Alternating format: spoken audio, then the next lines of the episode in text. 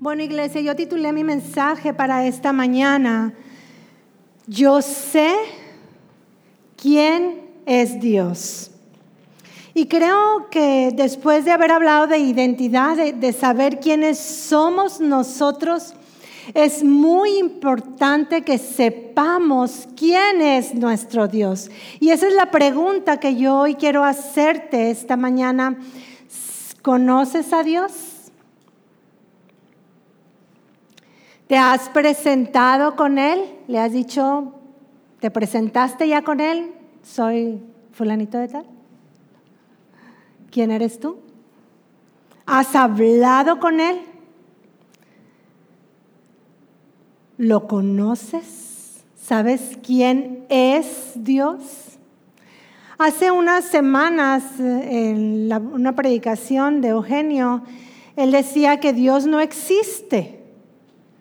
Y eso es cierto porque Él no fue creado como tú y como yo. Tú y yo existimos porque fuimos creados.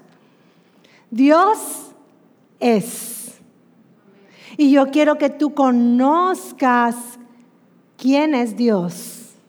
¿Ok? Esta mañana. Ahora yo te voy a preguntar, ¿conoces tú quién es Bill Gates? ¿Sí? Él es el creador de Microsoft, ¿verdad? ¿Conoces a Margaret Thatcher? Sí, fue primera dama del Reino Unido. ¿Cómo la llamaban? La dama de acero, de hierro, por lo que ella hacía. ¿verdad? ¿Conoces a Miguel Ángel? ¿Sí? ¿Qué hizo él? Él pintó la capilla Sixtina. No sé qué tantos años le llevó esa obra de arte. Sí, estamos hablando del de la historia. Conocemos a esas personas por lo que hicieron. Y eso es bueno, ¿sí? Es bueno conocer a las personas por lo que hacen. Pero yo te pregunto, ¿los conoces? ¿Cómo eran? ¿Eran buenas personas? ¿Eran personas pacíficas? ¿Eran personas de bien? ¿Eran personas conflictivas? Eran personas tristes, felices, ¿sí? eran dadivosas. ¿Los conoces por esas características? No, ¿verdad? Yo creo que no. Bueno, yo al menos no. Si tú alguno, pues si me quieres compartir, qué bueno, uno eso acrecienta nuestro... A ver, ¿cómo conoces a Dios? Muchas personas conocen a Dios por lo que hace, por lo que ha hecho. Decimos, sí, Dios es el creador de los cielos y de la tierra.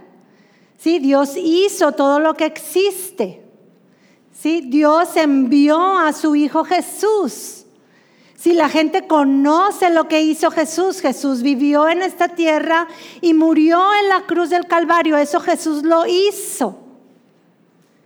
Sí, Jesús fue sepultado, resucitó al tercer día. ¿Lo conoces por eso? Sí, eso es lo que Jesús hizo. Y conocemos a Dios por las cosas que ha hecho en nuestras vidas. Yo sé que todos hemos recibido un milagro de Dios, un milagro tangible en nuestras vidas. Ha hecho algo, nos ha provisto, ha, respondido una oración nos ha permitido la salud, nos ha permitido tener un empleo, nos ha permitido eh, comprar una casa, nos ha dado el sustento diario, el alimento, el pan, la mesa.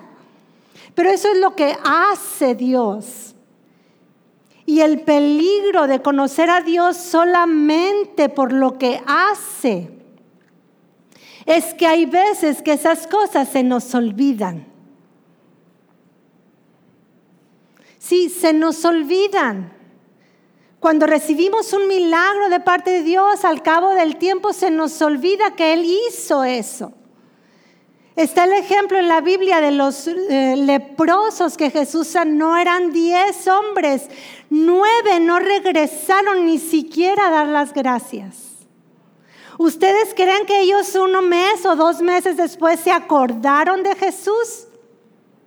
No, se les olvidó lo que Jesús había hecho, ni siquiera volvieron a darle las gracias por el milagro que había hecho en sus vidas. Olvidamos los hechos, ¿sí? Como nos olvidamos de la historia, de lo que nuestros héroes hicieron y las fechas, se nos olvida. Pero cuando tú conoces a Dios por lo que Él es, eso no se te olvida, las características de una persona no se te olvidan.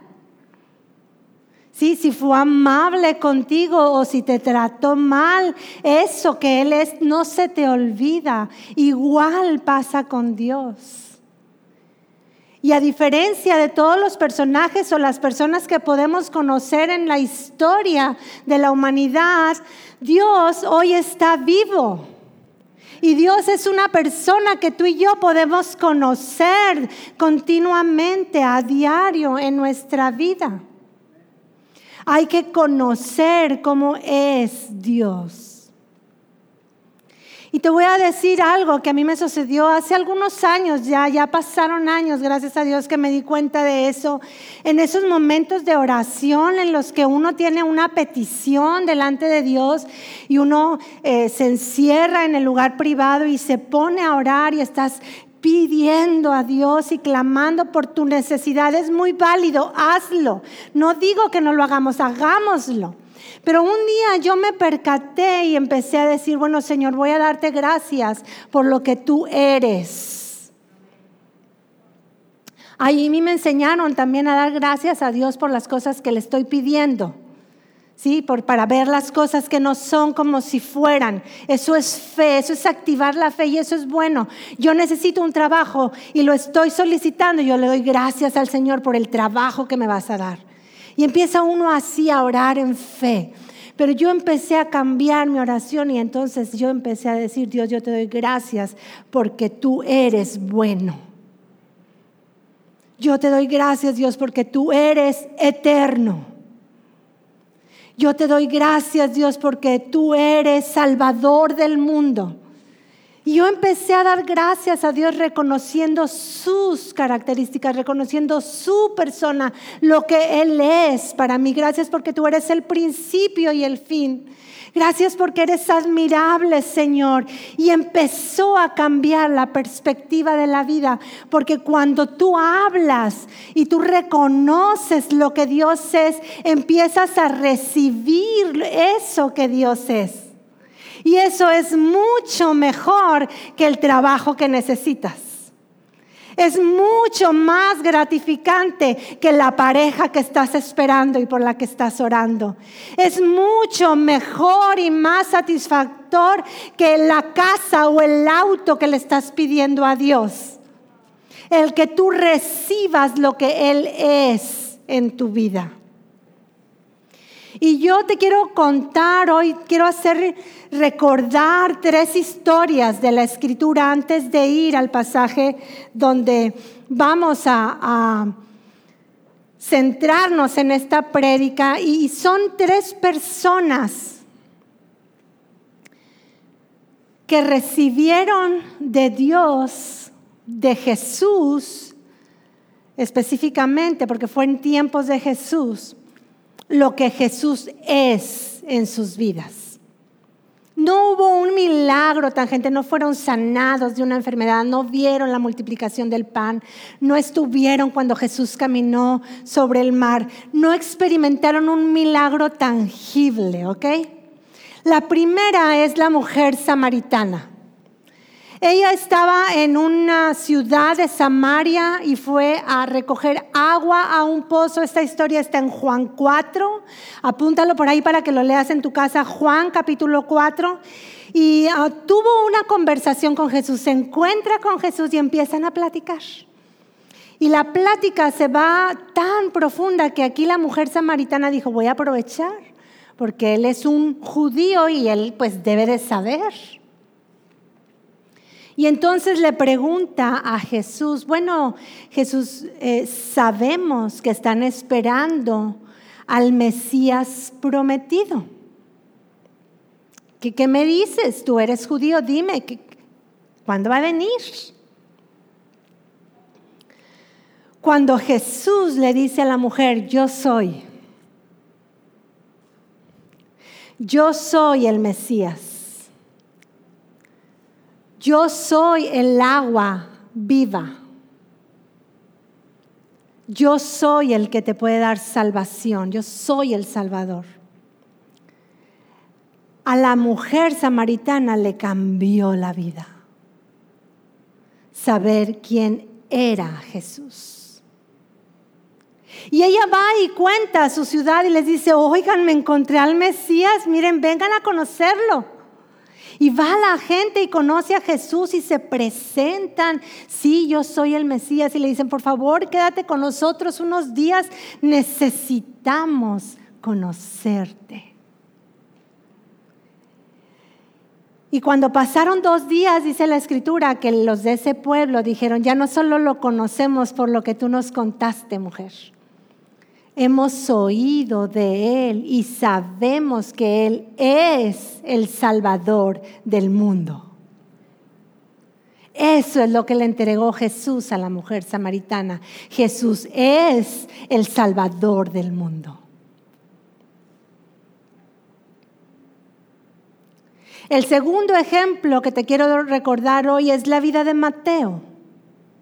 Sí, Mateo, el discípulo de Jesús, el que escribió el Evangelio de Mateo. Ese está en Mateo 9, esa historia. Y él estaba trabajando, era recaudador de impuestos y estaba en su escritorio ahí trabajando y Jesús pasó por ahí y le dijo, sígueme. Necesito que me conozcas. Y entonces Mateo lo siguió y terminaron en la casa de Mateo, en una cena grande, porque Mateo para pronto les mandó un WhatsApp a todos sus amigos y les dijo, hay reu en la casa, va a haber carne asada, vénganse todos los recaudadores de impuestos, todos los de mi equipo de trabajo, todos los familiares, los espero en la casa porque Jesús está aquí y aquí vamos a cenar. Y entonces había por ahí unos fariseos que se dieron cuenta y aprovecharon, yo creo que cuando los discípulos salieron a comprar las cocas. Y le preguntaron, ¿qué, qué, pasó con Jesús? ¿Por qué está cenando en, en la casa de un pecador, de un publicano? Déjame decirte que eran los peores considerados los peores pecadores, los recaudadores de impuestos, junto con las prostitutas, era de, lo más eh, mal visto en esa época. Y pues Jesús los escuchó. Y Jesús personalmente va y les dice a esas personas, mira, yo he venido a los que están enfermos los enfermos son los que necesitan médico. Yo he venido a llamar a pecadores, les dijo Jesús, no a los justos. Y quiero que aprendan, le dijo Jesús a esas personas, quiero que aprendan lo que la Biblia dice cuando habla que misericordia quiero y no sacrificio. Y entonces yo voy a esa escritura que Jesús hizo referencia y es en el libro del profeta Oseas. Y Dios le está hablando al pueblo de Israel y le dice al pueblo, lo que yo quiero es que me ames. No quiero sacrificios, le dice Dios al pueblo. Yo quiero que me conozcas, dice la escritura no quiero holocaustos. Y Jesús le estaba diciendo a los fariseos de ese tiempo, necesito que, que me amen y que me conozcan. Y Mateo conoció a Jesús como el que puede sanarlo del pecado. Jesús es el, el que perdona, es el que perdona los pecados. Y el tercer ejemplo que hoy quiero que recordemos es el que viene en el libro de los hechos de un hombre que no era del pueblo hebreo. Se llama Cornelio. Pero él era temeroso de Dios, él conocía de Dios. Él sabía que el Dios del pueblo de Israel es el Dios vivo y verdadero. Él, sabía y oraba a Dios y hacía buenas obras y daba dinero, ofrendaba, dice la escritura. Pero un día en, sus tiempos de oración, Dios le dijo a Cornelio, esta historia está en Hechos, capítulo 10. Le dijo, Cornelio, hay un hombre que se llama Pedro en la casa de fulanito de tal, y le dio la seña y todo a Cornelio. Y, y ve y llámalo. Porque necesito que él te enseñe quién soy yo. Y Cornelio inmediatamente después preparó a dos, tres personas que trabajaban para él y los mandó a Jope, que era una ciudad que está al sur eh, de donde vivía Cornelio. Y en ese mismo momento estaba Pedro orando en esa casa y Dios le dijo en, una visión, unos hombres van a venir por ti, ve por ellos, necesito que vayas y les expliques a los que van a estar reunidos ahí quién soy yo. Y Pedro va con ellos y les dice y les habla de Jesús como el Salvador del mundo, a Jesús como el Dios de amor y presenta a Jesús como el que perdona los pecados. Cornelio se hubiera podido quedar en donde estaba antes, conociendo de Dios, orando a Dios, haciendo buenas obras. Sí, podía haberse quedado así, pero Dios necesitaba que Cornelio lo conociera, que conociera a Dios, no de Dios, conociera a Dios personalmente. Hoy tú y yo necesitamos conocer a Dios por lo que Él es. Hoy tú y yo necesitamos salir de este lugar diciendo, yo sé quién es Dios. Porque cuando confiamos y estamos esperando ver milagros,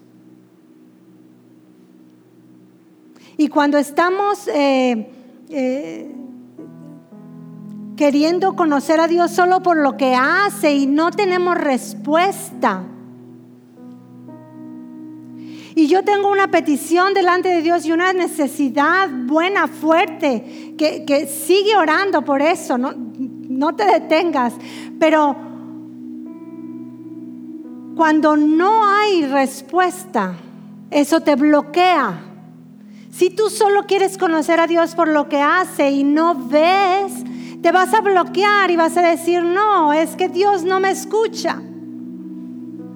No es que Dios no me hace el milagro, no me responde a mí. Es que Dios no me ama. No, Dios no existe, no es real. Es una fantasía, eso que creen y que obra y que a mí no me responde. Y entonces eso nos bloquea y nos limita a conocer que Dios es poderoso. Yo no quiero que conozcas el poder de Dios, yo quiero que conozcas que Él es poderoso. Y ahorita cantábamos que Él es grande. Y Él es bueno. Pero cuando tú conozcas eso de Dios y recibas eso de Dios, iglesia, nos va a cambiar el interior. Tú y yo queremos que nos cambie el exterior. Quítame este jefe.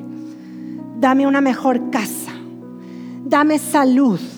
Quiero ver lo exterior, pero Dios quiere trabajar en nuestro interior. Y cuando tú conoces a Dios por lo que Él es, te cambia también la eternidad. La eternidad, el destino de tu eternidad. Todos somos entes eh, eternos. ¿Sí? No vivimos físicamente eternos, no me estoy refiriendo a eso, pero una vez que morimos en esta carne, en este cuerpo, nuestro ser espiritual eh, va a vivir una eternidad con Dios si conocemos quién es Dios y lo recibimos en nuestras vidas, o la vamos a pasar en el infierno. Toda la eternidad. Pero cuando tú conoces a Dios y ya sabes quién es Él, cambia tu interior y cambia tu eternidad. ¿Ok, iglesia? Entonces yo quiero que hoy nos enfoquemos en esta escritura. Voy a leer Lucas. Lucas capítulo 19. De los versículos 41 al 44. Mira, este en este momento lo que voy a leer estaba Jesús a punto de entrar a la ciudad de Jerusalén unos días antes de que vaya a ser entregado y, crucificado. Y había mandado ya a los discípulos a que fueran por el burrito, ¿se acuerdan? Y ha montado en el burrito, iba camino a Jerusalén y, y para llegar a Jerusalén es así, hay una montaña y puedes ver la ciudad, es como cuando si estuviéramos en una área del Cerro de la Silla y vemos la ciudad de Monterrey, o, si nos vamos rumbo a Chipín, que es igual, así hay una montaña y ves la ciudad. Y vamos a leer la escritura. Cuando se acercaba a Jerusalén, Jesús vio la ciudad y lloró por ella dijo, ¿cómo quisiera que hoy supieras lo que te puede traer paz?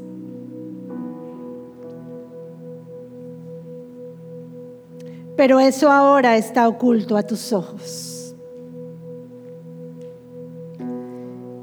Jesús siguió diciendo y dice, te sobrevendrán días en que tus enemigos levantarán un muro y te rodearán y te encerrarán por todos lados.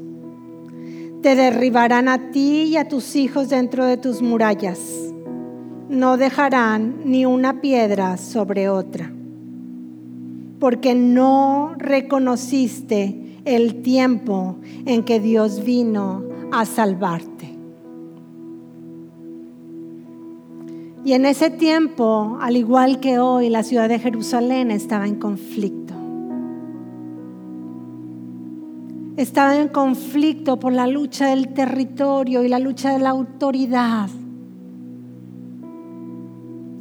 Pero más que las cosas que Dios puede hacer y que Jesús podía hacer en ese tiempo, lo que le faltó y lo que a veces a nosotros como personas nos falta, es que conozcamos a Dios.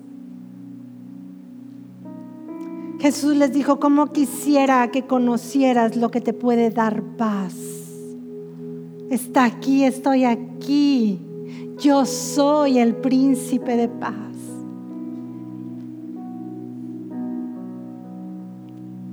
Pero queriendo ver, nuestros ojos no ven a Dios.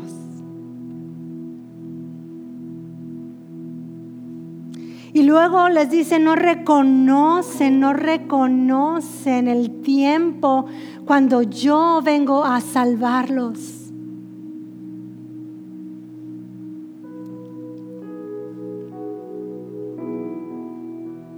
Iglesia, necesitamos conocer quién es Dios, no lo que hace lo que hace es bueno y Dios no lo va a dejar de hacer porque Él es Dios y le gusta hacerlo. Pero Él una cosa nos pide, que lo amemos y que lo conozcamos como Él es. Yo te invito ahora, yo te invito, iglesia, que en tus tiempos de oración lo primero que hagas lo primero es adorarlo y exaltar su nombre por lo que Él es. No por lo que Él hace. Sí, hay que darle gracias a Dios por la salud que nos da y por el sustento y el pan y la vida, pero por lo que Él es. Gracias Dios, porque tú eres bueno. Y yo hice una lista y está un poco larga y yo sé que no me la acabé. Yo sé que faltan. Jesús es el Mesías, Jesús es el Salvador, Jesús es nuestro pastor. Él es amor, Él es Dios con nosotros. Él es luz. Él es mi salvación, Él es torre fuerte. Él es escudo, Él es refugio. ¿Sí? Él es nuestro amparo. Él es reposo. Él es la piedra angular. Él es soberano, es admirable, es consejero, es Padre eterno. ¿Qué nos puede faltar si tenemos eso de Dios? ¿Qué, qué, qué es más importante?